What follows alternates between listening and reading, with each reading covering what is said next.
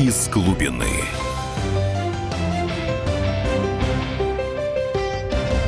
Добрейшего вечера, дорогие друзья. Итак, в эфире очередная программа «Из глубины». У микрофона ведущий, писатель-футуролог Максим Калашников. И сегодня наша тема «Власть в поисках образа будущего». Сегодня мы пригласили для эфира одного из, в общем-то, очень проницательных, наверное, экспертов сегодняшнего дня, главу Центра политологических исследований финансового университета при правительстве РФ Павла Борисовича Салина. Здравствуйте, Павел Борисович. Добрый вечер. Ну что ж, наверное, исполню, как говорится, вводную арию. Потому что сейчас образ будущего, вопрос, куда идти, кому грядешь, наверное, самый-самый актуальный, если отбросить всю прочую пену. Итак, Трамп наш не получился, Трамп наш оказался редиской. Легкой, сказать, победоносной маленькой войны в Сирии не получилось. Понятно, что там завязывается узел громадных проблем – а социально-экономический кризис в стране набирает обороты. И если посмотреть, я так себе выписал, а какие же проекты будущего вообще предъявляла нам наша нынешняя власть? Ну, я за 90-е годы не говорю, потому что это все-таки особый период разрушения. Ну вот давайте, приказали долго жить, э, план энергетической сверхдержавы ну, при ближайшем рассмотрении он оказался, в общем-то, сырьевым придатком. Понятно, что сырьевая, сырьевая, сырьевых сверхдержав просто-напросто не бывает. Посмотрите, план Путина, так называемый, его никто не видел, он тоже как- как-то почил в боссе, а его, и не было. а его и не было, совершенно верно. Дальше, Валдайская проповедь. 2013 года. Будем воевать за духовный скреп и консерватизм. Но имея худосочную отсталую сырьевую экономику, это тоже, собственно говоря, накрылось. Дальше был какой-то майский 2012 года план с некими рубежами. Но он тоже сейчас э, рухнул, наверное, по всем статьям. Мы видим, что он не выполнен. И даже был некий такой промежуточный, ну вот он просуществовал как такой зародышникового плана, да, мы экономически, мы, соответственно, карлики, но мы военная сверхдержава. И он тоже, в общем-то, на наших глазах приказал долго жить. И вот сейчас наступает действительно кризис жанра. Теперь, э, когда страна попала в такое положение, когда миллионы людей поняли, что вот безработица, нищета, кризис – это надолго, надо что-то делать, и не заменишь, собственно говоря, все это внешнеполитическими успехами, уже нет старого контракта, и об этом вы говорили, что мы отдаем вам на свои права гражданские в обмен на хорошую кормежку, на уровень жизни, как раньше было. Этого контракта тоже нет. И вот теперь получается, что власть оказалась, Павел Борисович, на распутье. Им, ей нужно предъявить некий новый образ будущего, конкретный причем. Ну да, действительно. Вот э, те э, контракты, которые вы называли, я бы не э, рассматривал их как контракты. Это скорее некоторая надстройка над теми социальными контрактами, которые были, их вербальное воплощение. Вот, допустим, самый длительный, самый успешный контракт постсоветской России – лояльность в обмен на рост доходов. Это где-то с 2005-2006 с некоторыми оговорками до 2013 года. План Путина «Победа России» – это как раз вербальное выражение этого контракта. А почему не требовался детальный план тогда? Достаточно было во время кампании 2007 года выдвинуть слоган «План Путина. Победа России», а потому что все и так само по себе развивалось. То есть доходы населения росли, они видели, да, наша элита покупает себе новые яхты, ну а мы себе можем позволить новый iPhone или квартиру в ипотеку. Этот э, контракт к 2013 году приказал долго жить, и у власти тогда первый серьезный кризис жанра стал наблюдаться. Но тут как раз случилось то, что случилось. Конечно, колоссальная трагическая, э, историческая трагедия с Украиной. Украину мы в цивилизационном плане, боюсь, что потеряли, но появился Надолго, Крым. Ну, боюсь, что... Ну, хорошо, дай бог, чтобы надолго, а не навсегда. А, но появился Крым, да, и вот население, точнее, власть предложила населению а, контракт, лояльность, уже не экономический контракт, а лояльность на, в обмен на внешнеполитические успехи.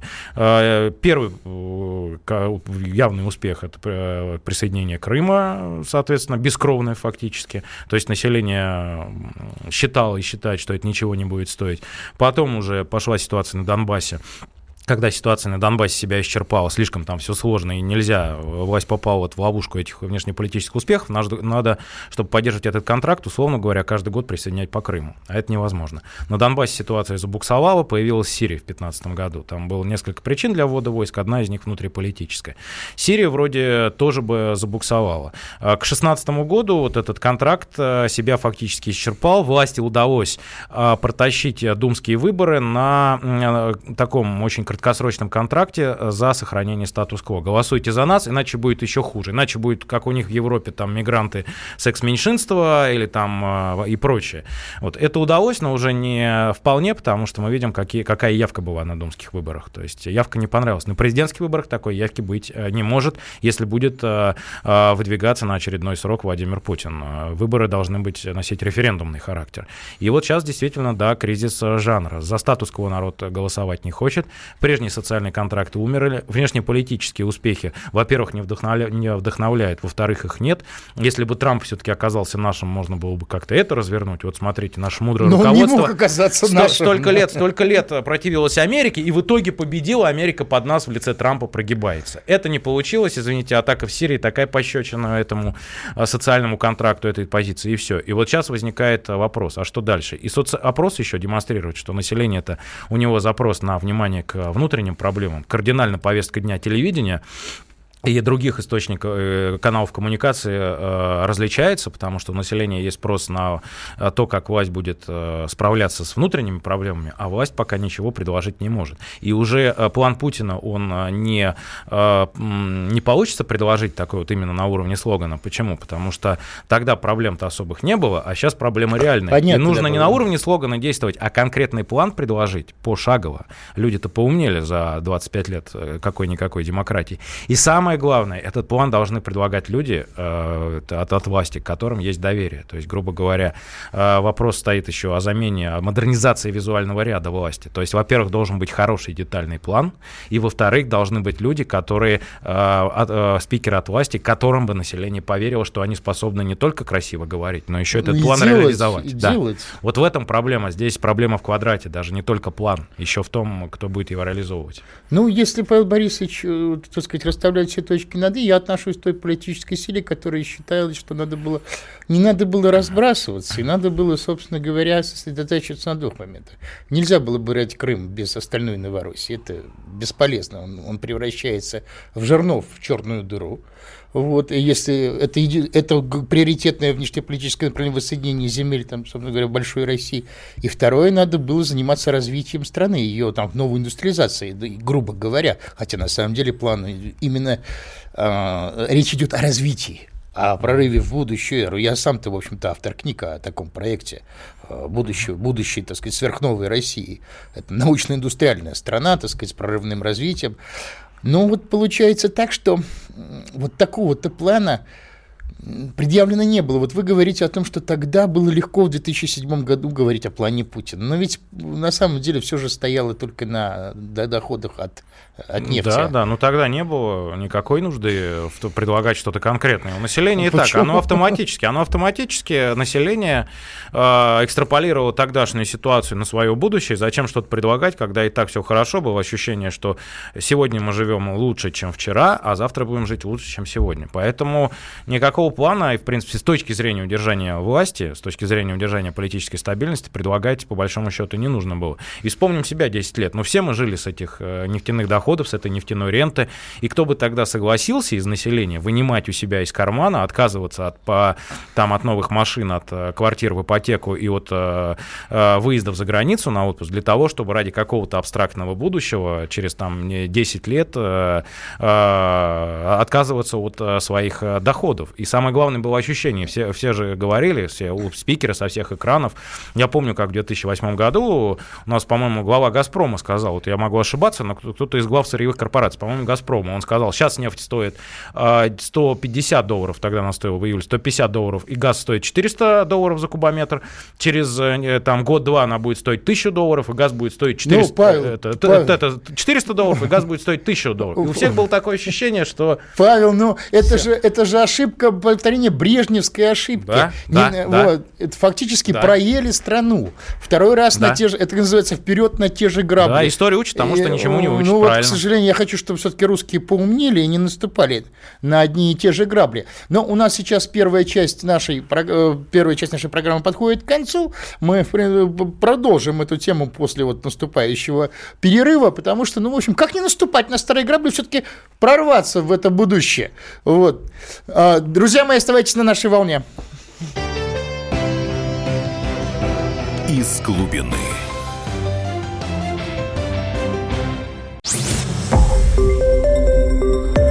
Радио Комсомольская правда". Более сотни городов вещания и многомиллионная аудитория. Барнаул 106 и 8 FM. Эм. Вологда 99 и 2 FM. Эм. Иркутск 91 и 5 FM.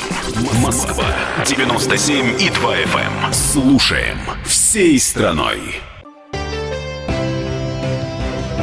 из глубины.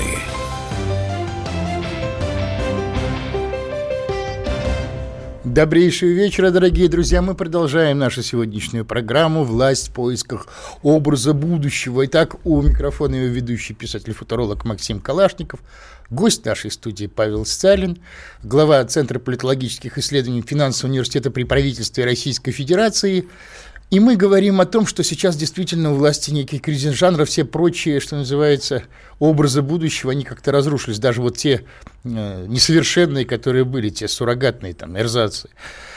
И теперь нужно да, вообще ответить людям на вопрос, а куда же идти стране. Мы закончили, э, Павел Борисович, с вами наш разговор на, на том, что в пору вот этого нефтяного изобилия 2000-2014 годов фактически наша власть повторила ошибки Брежнева, даже в худшем варианте. При Брежневе все-таки не только на нефть жили, сколько было построено, так сказать, э, для отечественного производства, все-таки свой рынок наполняли своими товарами. А здесь получилось, что власть просто пошла на то, что купила народ на проедание, на совместном проедании вот этих нефтяных триллионов. Это же было не меньше трех. И не надо было, собственно говоря, благосостояние сбивать-то, в общем, тогда. Денег было достаточно, чтобы вложить их в создание промышленности. Надо было не воровать, не, не транжирить их на какие-нибудь олимпиады, чемпионаты мира по футболу, не загонять в американские ценные бумаги, надо было бы все-таки финансировать э, развитие страны, причем на условиях частного, например, государственного партнерства. А так получилось, что Павел Борисович фактически ошибку Брежнева в карикатурном виде вот повторили, сейчас идет расплата фактически за это. Да, сейчас идет расплата. Не дай бог, чтобы эта расплата была аналогичной э, той цене, которую заплатило советское общество, когда оно перестало быть советским. Я имею в виду ситуацию второй половины 80-х и начала 90-х годов. Сейчас э, необходимо что-то делать, потому что у нас вот тот а, всеобъемлющий социальный контракт, про который мы говорили, он складывался из а, нескольких локальных контрактов. Основная часть – контракт власти между населением. А, другая составляющая – контракт власти между элитами. Третья составляющая составляющей контракт власти между, между федеральной властью и региональной властью. И если сейчас вынести за скобки э, социальный контракт с населением, там, выражением этого социального контракта, там, успехом, неуспехом а нового социального контракта будут показатели голосования э, населения на президентских выборах, еще есть вопрос как бы, о социальном контракте с элитой. Э, старый убрали, а новый фактически пряник заместили кнутом. Сейчас мы видим, идут аресты региональных чиновников. Работает он, нет у меня такое ощущение, что пока не работает. Контракт социальный с регионами тоже раньше была э, лояльность, ну, там, если брать, опять же, субконтракты эти региональные, Северным Кавказом, лояльность в обмен на дотации, э, с регионами-донорами лояльность в обмен, что не слишком много берут с них и все прочее. Сейчас это тоже все трещит пошла. Мы видим там а регионы доноры выступают против, там и Татарстан, и прочее. А, Северный Кавказ а, недоволен, непонятно, что делать. Другие регионы недовольны. Вот э, полный, просто полный тупик по всем направлениям. Ладно бы только еще бы элиты были довольны, и элиты федеральные, и элиты региональные. Тогда нужно было думать только над тем, что предложить населению. А здесь еще тупик по этим вопросам. Самое страшное. Самое страшное, потому что революционная ситуация э, всегда формируется тогда, когда часть элиты недовольна недовольна и начинает апеллировать к населению.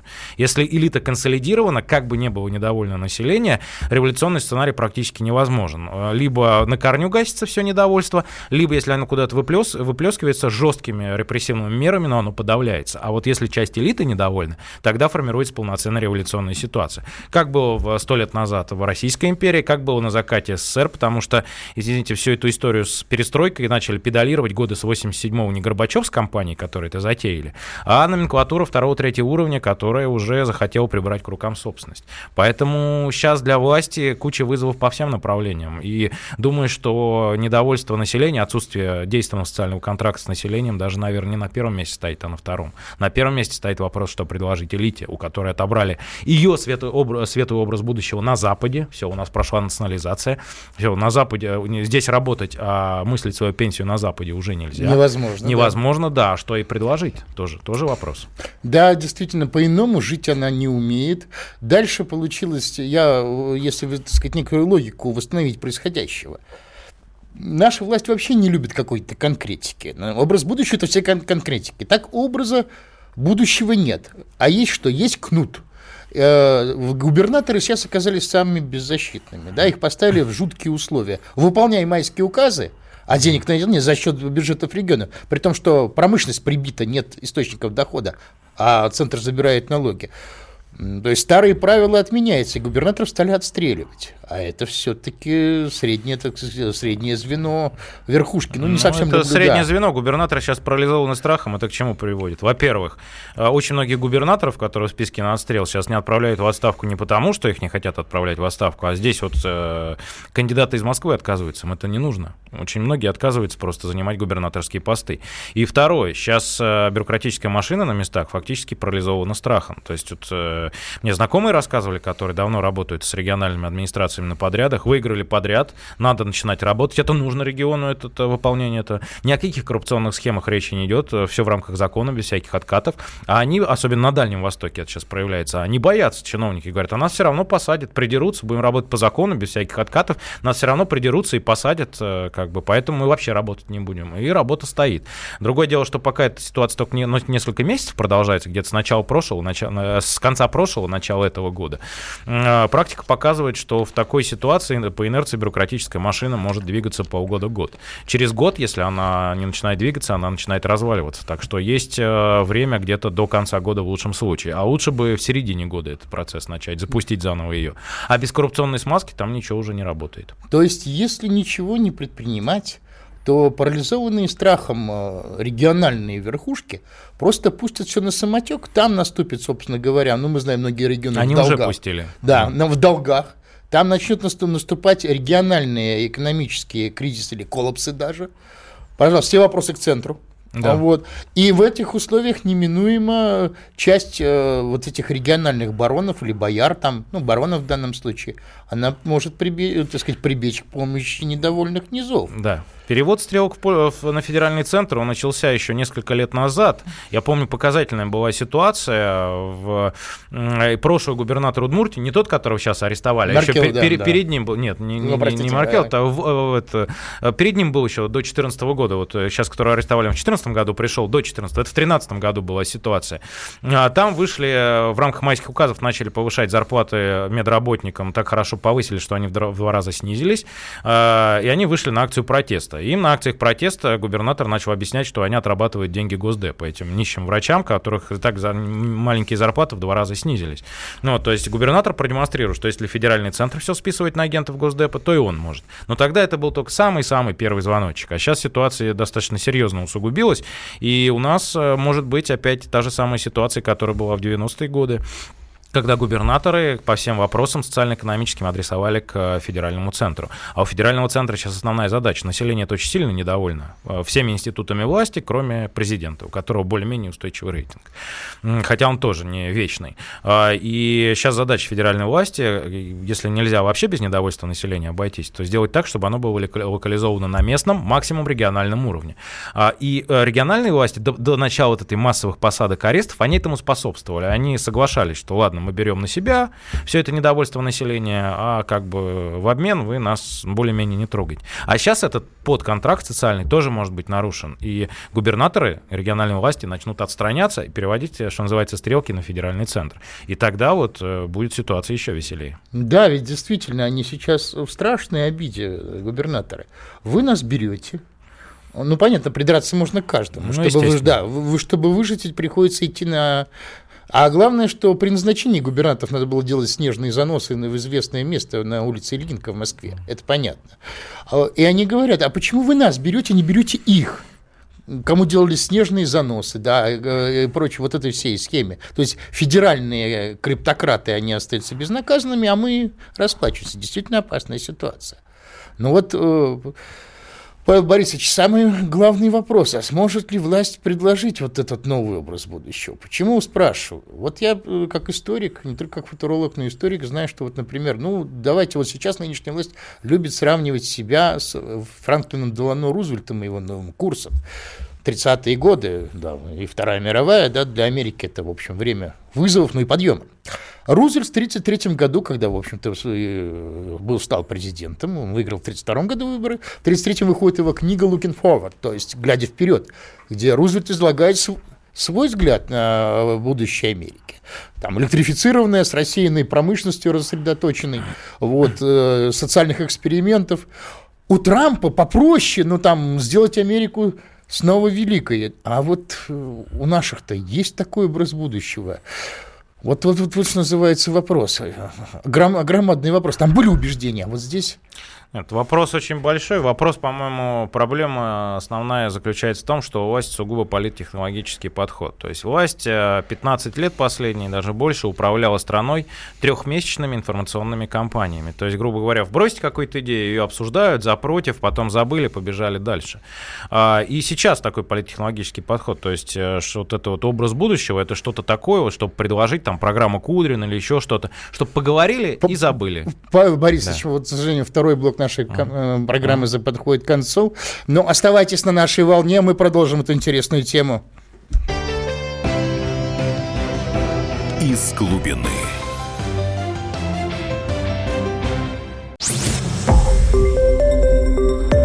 Радио «Комсомольская правда».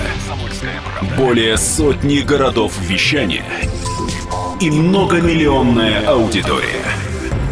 Керчь 103 и 6 FM. Эм. Севастополь 107 и 7 FM. Эм. Симферополь 107 и 8 FM.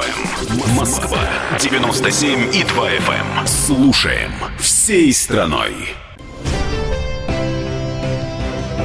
Из глубины.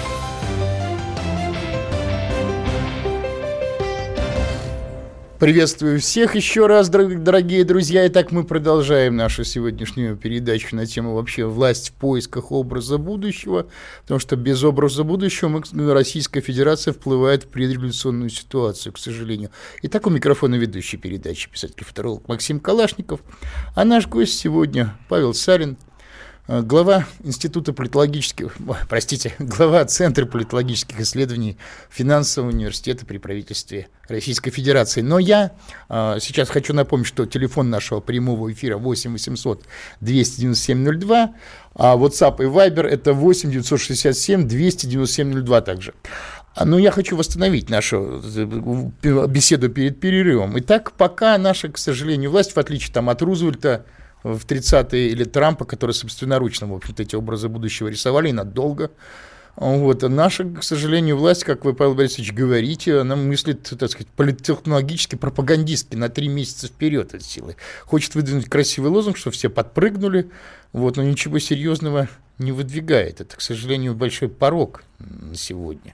Это может сыграть роковую роль. Ну, дело в том, что у нас, э, во-первых, фундаментальная социально-экономическая ситуация, самоощущение населения другое, потому что такой подход э, лет 10 назад и даже еще 5 лет назад, он был, в принципе, оправдан, абсолютно, он соответствовал духу времени. Э, сейчас он не соответствует, потому что у населения есть ощущение, что сейчас э, э, живем хуже, чем вчера, а завтра будем жить хуже, чем сегодня. Это с таким подходом трехмесячной кампании не помогут. А во-вторых, население все-таки за 25 лет э, э, жизни при более-менее демократических механизмах стало более требовательным, стало более квалифицированным как потребитель э, политических услуг. И оно просто, оно может вестись на политические технологии, только они должны носить, быть гораздо более тонкими раз, и при этом быть встроенными в целостность целостную парадигму, какую-то концептуальную э, парадигму власти, то есть в ее видение будущего. Без политтехнологий никуда это в любой политической системе, тем более в демократической. Но они должны носить не самодостаточный характер, а быть встроенными в какую-то концептуальную парадигму. А вот с концептуальной парадигмой большая проблема, потому что власть на самом деле серьезно, а, не, не за последние 17 лет никогда не была в ситуации, когда ей необходимо было предлагать концептуальную парадигму. Концептуальная парадигма формировалась все время без ее участия. Это либо рост доходов, нефтяная вот это вот... Ну, самотеком. Самотеком, либо да. Крым там и прочее. Концептуально сама она не создавала ситуацию, не создавала вот эту вот глобальную повестку. В 90-е годы такого тоже не было. Там были вот эти поиски русской идеи и все прочее. Ничего не получилось. Но в 90 90-е годы власть, она вела себя гораздо более гибко там и по отношению к оппозиции и прочее, чем сейчас. А сейчас власть хочет оставить и ситуацию политическую зацементированной, и в то же время, чтобы население, и чтобы управлять с помощью прежних каких-то технологий. Здесь вот э, думаю, что и один из вариантов – это немного ослабить э, рамку, э, политическую, вот политическую рамку того, что можно, чего нельзя, вернуть реальную конкуренцию. Несколько лет это поможет вот как-то лавировать, э, если не будет предложена какая-то целостная программа, как-то лавировать между оппозицией и прочее. Но, опять же, это рецепт среднесрочный, это паллиатив. Это, это паллиатив. Но без этого, как бы, думаю, что никак. Но власти на это не готовы. Вот есть просто у нее задача, а как сделать так, чтобы ничего не менять, но при этом создать иллюзию обновления и чтобы население в это поверило. А вот уже никак не получится. Все, иллюзиями Все, уже, не уже не будет. В 12 прошу прощения, в 8 году получилось, там была другая ситуация. Сейчас уже не получится. Ну, Павел Борисович, э, вот давайте попробуем все-таки хотя бы в принципе основными чертами, есть штрихами, простите, набросать а каким должен, какой должна быть концепция? Вот, ну, слушатель-то, кто давно слушает Максима или читает Калашникова, угу. знает, что я, да, за то, за создание вот этого новой, новой промышленной, научно-промышленной цивилизации здесь. То есть мы не можем быть сырьевым придатком, надо сейчас вкладывать, собственно говоря, в свое развитие, в новую промышленность, в инфраструктуру, работать в паре с бизнесом, причем э, с промышленниками, которые реально доказали свою эффективность, у которых фирмы и там, и здесь, не сырьевыми промышленниками, это кадровый резерв резерв. И, в общем, собственно говоря, без э, ужасов железного занавеса, а с мембраной, с разумным uh-huh. протекционизмом, простите, с активной промышленной политикой, кредитной финансовой двигаться вперед. Вот что, если не будет, не будет промышленности, не будет рабочих мест, не будет востребованы квалифицированные, образованные люди, э, русским вообще, так сказать, гражданам России вообще не выжить, мы, мы деградируем, мы, так сказать, просто погибнем от деградации. Вот ваш взгляд, а какой проект нужен России? Ну, то, что вы говорите, понимаете, вопрос, опять же, упирается в терминологию. А что понимать под вот этой э, э, концепцией новой научно-промышленной, под новой индустриализацией и все прочее? Просто есть вариант, который лоббирует сейчас российский оборонно-промышленный комплекс. По большому счету ничего не менять, вкладывать деньги вот в Это железо. ерунда, это в тупик, это сырьевая милитаризация. Сырьевая и милитаризация, даже, даже Советский Союз не да. шел по такому пути. То есть просто давайте нам госзаказы, мы более-менее конкурентны конкурентны на международных рынках, да, конкурентны более-менее. Вот будем производить как можно больше железа, чуть-чуть будет научная надстройка, какие-то там исследования ведутся, все-таки отрасль не умерла, и это все. Вопрос в том, что в современном мире все-таки нематериальные активы, они приобретают большую, больший вес в современной экономике. Другое дело, опять же, это материальные активы какие? Нематериальные активы какие? Нематериальные активы спекулятивной экономики, там деривативы, все прочее. Или нет, нематериальные нет. активы, которые связаны с э, тем, что модно сейчас называть креативностью, то есть производство новых идей, новых концепций и все прочее. Павел Борисович, вот могу в защиту, это, в защиту да. сказать. Говорю именно о такой индустриализации. Да, если в такой Простите, индустриализации даже, будет, даже тракторы сейчас скажем, умные. да, условно говоря, э, новая индустриализация будет подразумевать продвижение на 30% в сфере производства железа, на, на 70% в сфере производства новых идей, то есть науки. Но опять же, науки, наука должна быть новой, а не советского образца. Советского образца она была абсолютно э, себя оправдывала в, в условиях 20 века, не сейчас.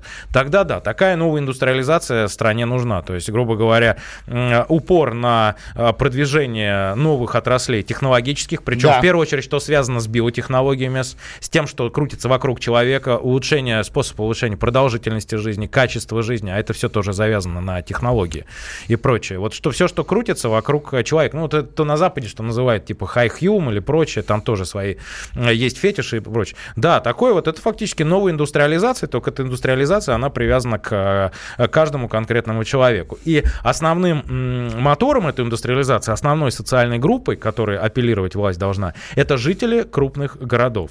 Не, не Москвы, не только Москвы, а, скажем, городов-миллионников и агломераций. Вот так. Это основная социальная группа, на которую власть будет опираться. Потому что урбанизация идет, агломерации в России создаются, весь мир идет по пути создания агломераций, по пути урбаниза- урбанизации. Вопрос в том, как в России это проходит. То есть э, дело в том, что если там 50 лет назад среднестатистический россиянин был, скажем, вчерашним жителем деревни, там, начинающим горожанин, то сейчас среднестатистический ну, это россиянин же... это горожанин полноценный. В 80-е уже было ну, так. уже 80-е, да. были, да, То есть так. это, грубо говоря, Э, власть, э, когда, должна, когда разрабатывает вот эту концепцию, э, в первую очередь должна держать в голове, что потребитель этого нового общественного договора в первую очередь горожанин. Вне привязки к национальности, к уровню дохода, все прочее. Это современный городской житель. А вот от этого уже нужно и плясать. Какие у него запросы, там разные категории из городских жителей и все прочее. Ну, в рамках одной передачи да. трудно Да, это трудно, да. это уже вопрос социологии, вот. культурологии.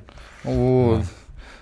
Так что э, здесь получается, что здесь и урбанизация будет, видимо, разных форм. Мне тоже трудно да, пере, пересказать свои футурологические книги. Будет и тканевая урбанизация, когда развитие новых систем транспорта позволит рассредотачивать несколько жить. Да, да, а урбанизация Но, разная бывает. Да, урбанизация тем... это не фабула латиноамериканского да. образца. Это не значит, что мы всех сгоним, э, что называется, в бетонные джунгли, да, безусловно, да, да. надо понимать. И я беседовал с урбанистами, э, которые говорят, ну, Максим, вы не понимаете, собственно, собственно говоря, что всех мы загоним в муравейники, большие тесные муравейники, там типа Сан-Паулу, там какого-нибудь Мехико, и живите, вымирайте в них.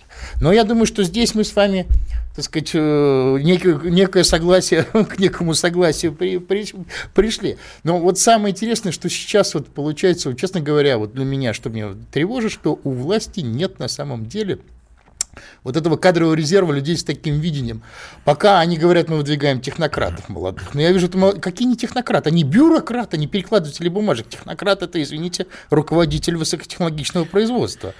Вот кого они сейчас... Да, но молодое поколение, это просто, грубо говоря, те, это, по мнению власти, те, кого нам называют технократами, это молодые люди, которые просто умеют пользоваться интернетом и могут пере, пере, перенести существующие бюрократические практики в интернет. Не более того. То есть это люди, которые не а, мыслят по-новому, а просто обладают, а, могут обращаться с новыми технологиями. То есть, грубо говоря, перенести все те практики, которые есть сейчас, которые были 10 лет назад, бюрократические, в интернет. Не более того. Раньше манипуляции манипулировали с помощью телевидения, сейчас как манипулировать э, с помощью интернета. Вот, не более того. И э, еще обязательный э, признак вот этого вот технократа, по мнению власти, обязательное требование, отсутствие собственной политической повестки дня. То есть, грубо говоря, ариапак, старцы, уже старцы, задают повестку дня, вот дают, ставят задачи, а ты выполняй. Они ставят задачи ничего не менять, но создать иллюзию То обновления. Есть, вот в... эти молодые технократы должны россиянская, россиянская реальность, она даже тех, идею технократии из, извратила. Да, технократия технократия, она понимается властью совсем Чего изволите?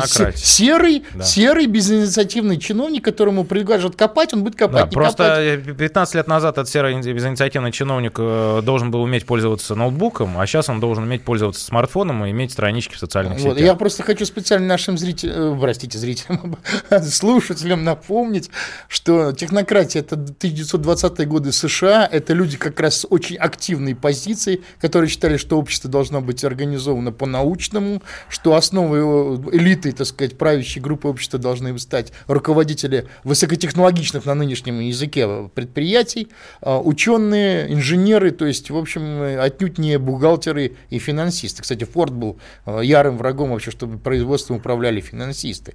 Вот. А сейчас в, России, в россиянских условиях, соответственно, вот это вот элита, она понимает, технократ вот этих серых бюрократических крыс. Пусть этим крысам по 40, 30, там 5 лет – но от этого они ведь конкретными да. предприятиями. Современный да. российский технократ – это бюрократ со смартфоном, вот да. так вот скажем. И в то же время ведь есть на самом деле готовый кадровый резерв. Ведь вот э, за эти четверть века появилась плеяда успешных директоров, которые, кстати, не на трубе сидят, не на э, бюджете. Они сумели э, либо либо создать предприятие, либо, так сказать, э, старые предприятия поднять из руин, что называется. Вот казалось, э, у них есть дочерние предприятия на Западе, они машиностроители, например, и они знают рынок-то лучше гораздо, чем наши так называемые, в кавычках, технократы. Ну, совершенно верно. Только один представитель вот этого поколения, про которое вы говорите, на днях сказал замеч... Э, замечательную фразу, читал в интернете. Зачем мне зарабатывать второй миллион, если у меня могут отнять первый? То есть вот прессинг силовых структур, он, конечно, они в основном в регионах сосредоточены, там прессинг колоссальный на них. Вот, так что большая очень проблема с тем, чтобы этих людей как-то мотивировать на то, чтобы они продолжали себя дальше реализовывать э, в стране. Павел, Павел Борисович, у нас, к сожалению, вот уже третья часть нашей программы подходит вот к перерыву. Вот, но мы поговорим именно об этой проблеме, проблеме кадров уже в заключительной части. И уже и вопросы поступили. Друзья мои, оставайтесь на нашей волне. Мы продолжим всю интересную беседу. Из глубины.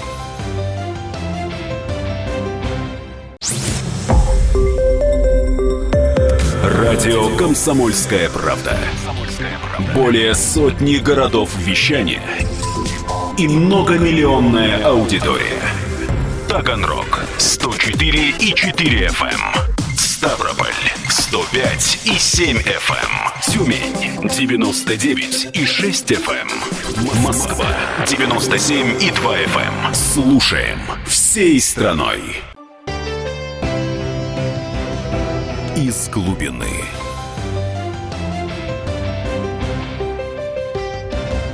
Приветствую вас, дорогие друзья. Итак, мы продолжаем нашу беседу о том, как вообще выйти из очень опасного предреволюционного кризиса в Российской Федерации вот с помощью нового образа будущего, который должна бы предложить наша власть. Но, к сожалению, вот нет кадрового резерва для вот создания такого образа будущего нет, а имеющийся кадровый резерв в лице практиков эта власть, к сожалению, не использует. Мало того, она от себя их отталкивает.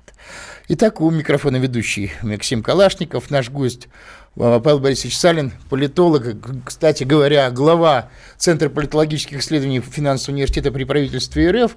И мы, в общем, Продолжаем эту тему. Напоминаем, телефон прямого эфира 8 800 297 02.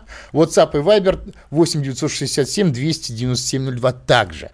Но так получилось, что, Борисович, что сейчас вот те самые практики, они действительно сейчас попали под пресс. У меня такое впечатление, что вот та э, псевдоэлита, там, ложная элита из ростовщиков, клептократов, там, сырьевиков, э, казнокрадов, там, не, не, неизвестно чего, она очень боится прихода вот таких людей с образом будущим и практиков.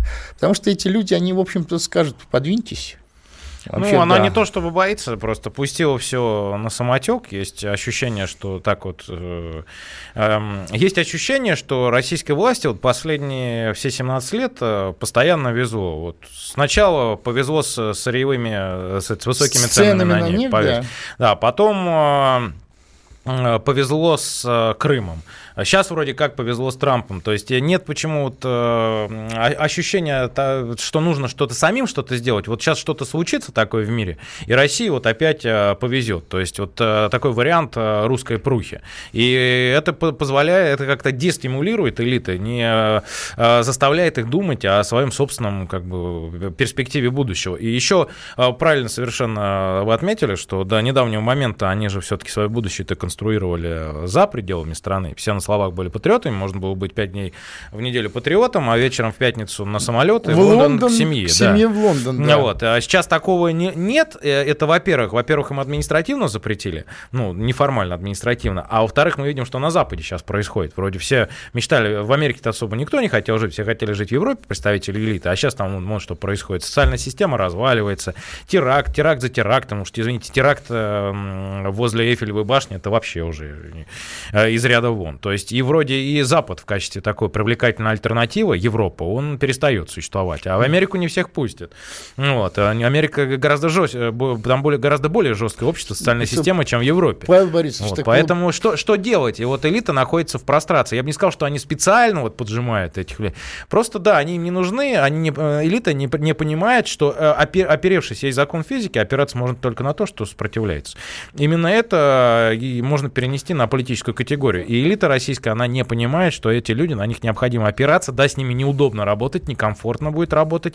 Это не будет соответствовать тем практикам, которые были последние 15 лет, но другого выхода просто нет. Павел Борисович, если очень коротко, вот я считаю, что, к сожалению, видимо, нам придется пройти через встряску, очень, очень большую встряску. Но ну, наш гражданский долг сейчас предупредить власть, что если, э, чтобы этого избежать, может и сейчас использовать этот шанс. Но пока ваше ну, мнение. Не дай бог, э, конечно, в обществе э, там изменения происходят кардинальные, очень нехорошие с точки зрения сохранения потенциала, сохранения политической стабильности. Очень бы не хотелось, потому что в 91 году СССР прошел тоже через достаточно мягкую встряску. Было не то, что в 17 году там с мясорубкой миллионами погибших. Ну, растянули гражданскую но войну во время Да, но про, про, СССР прошел, но СССР был запас прочности гораздо больше. Сейчас запас прочности гораздо меньше, и боюсь, если будет такая же встряска по масштабам, похожая на то, что было в 90-91 году, нынешняя Россия в нынешнем будет виде... гораздо катастрофичнее. Будет, будет гораздо катастрофичнее, и не дай бог. Поэтому, вот. А с другой стороны, если ничего не делать, то встряска совершенно обеспечена. Па- вот это большая проблема. Павел Борисович, что-то нам вопросы да. поступили. Угу. Максим, слушаю вторую передачу, от вас сквозит негатив и безысходность. Завтра надо ложиться в горизонт и глубину 2 метра. Ну, честно говоря, я сразу хочу ответить, я наркотиками не торгую, если вы хотите, то, пожалуйста, на Кисель ТВ ступайте. Нет, а, мы, мы, а, мы, вот, мы, мы вот знаете, почему безысходность? Да. Потому что вы говорите, я говорю, что нужно что-то делать самим. А вот народ сидит и ждет, что вот кто-то сейчас придет добрый дядя и там, в наушнике, сделает, да, да, в наушнике добрый дядя на президентский пост и за них сделает. Поэтому безысходность. Понимаете, что нужно брать судьбу в свои руки, нужно самим что-то делать, самим что-то создавать какие-то успешные практики социальные. Так что понятно. О, значит так, Калашников предлагает сырьевой капитализм, только социализм нас спасет. Но, господа, ну не нападайте, или товарищи уж тогда, не напоминайте мне Чукчи, который там голосует, сейчас у вас будет колхоз, и все наладится. Между прочим, социали... материально-техническая база социализма убита. И чтобы ее восстановить, понадобится очень-очень много времени, большие жертвы. Вот, тут такой карго-культ социализма э, возник. Мы предлагаем прагматичную, много, в принципе, многоукладную экономику, где есть тебе и такой социалистический сектор да, есть. Вот и... здесь пишут, что капиталистической России нет будущего. Понимаете, э, система координат, которая была в 20 веке, социализм, капитализм устарела. и все прочее, она устарела. Сейчас речь идет о глобальной смене системы координат в мире вообще. И в России, в частности. Россия – это часть мира. Поэтому вот рассуждать у нас нам социализм, капитализм, давайте инструментально просто подходить. Вот что нам нужно, а как это потом назовут уже там через 10-20 лет, это потом придут яйцеголовые дядьки с докторскими степенями, и все это прекрасно все ну, распишут логически. Павел Борисович, самое страшное, наверное, на этом свете это догматики, идеологические догматики. Мне некоторые левые напоминают, собственно говоря, Гайдара и Чубайс, но это другие. С да, другим знаком. с другим знаком. знаком да. Верно, да. Те уничтожали все, что не вписывалось в, либер... в неолиберальную монетаристскую, так сказать, модель в их представлении, чем, так сказать, если факты противоречат нашей теории, тем хуже для жизни вернее, жизнь противоречит. Сейчас я вижу левых красных догматиков, которые говорят, так, все, сейчас все сразу обобществим и прочее, прочее. Вот. И вот, собственно говоря, э, наша власть, к сожалению, тоже значит, давно страдает вот таким же тоже догматизмом. Вот, наверное, сейчас стоит излечиться от него, все-таки стать... Посмотрите на китайцев, которые сказали, неважно, какого цвета кошка, лишь бы она ловила мышей. Сейчас нужно действовать именно так. Да и Рузвельт говорил, не получается так, попробуйте по-другому. Но главное, не ограничивайте себя. Вот вы, э, ваше мнение... Ну, понимаете, что касается догматики, догматики это те, кто власти предлагает какие-то рецепты, а власть, она даже догматических рецептов не предлагает. Вот коммунистические власти на закате, они, те, кто противостоял перестройке Горбачева и все прочее, они опирались на устаревшую, неэффективную на какую-то систему ценностей. У нынешней власти системы ценностей никакой нет. Вот мы говорим о том, что программы никакой целостной нет. Поэтому я даже о догматизме не говорю. Можно говорить о догматизме тех, кто предлагает власти какие-то варианты, это да. А у самой власти нет никакого догматизма, она даже на догмы ни на какие не опирается. Вот, да, а получается, что здесь, по сути, голый цинизм, голый, голый гидпроп – ну, здесь, э, скажем, э, фатализм, о, я бы это назвал такой, политический фатализм. А вось э, вынесет, а делать мы ничего не хотим. То есть власть здесь, на самом деле, в резонанс со значительной часть населения в это вступает. То есть население ждет вождя какого-то, который придет и за них все сделает, а власть ждет не вождя, а какое-то вот вмешательство свыше, извне, там, нового Крыма или новых цен по 150 на нефть, 150 долларов на нефть, который тоже придет, как это называли в Древней Греции, бог из машины, когда там завязывался этот клубок, завязывался, потом потом хоп, мужик из сцены вылезал, бог из машины, Да. и все решал за всех. То есть, таким образом, получается, что и офицеры, и команда бездействуют, а корабль идет на рифы. Спасибо, Павел Борисович, за очень интересную беседу. Мы будем продолжать самые актуальные темы. Друзья мои, до понедельника. До следующих встреч, дорогие друзья. Из глубины.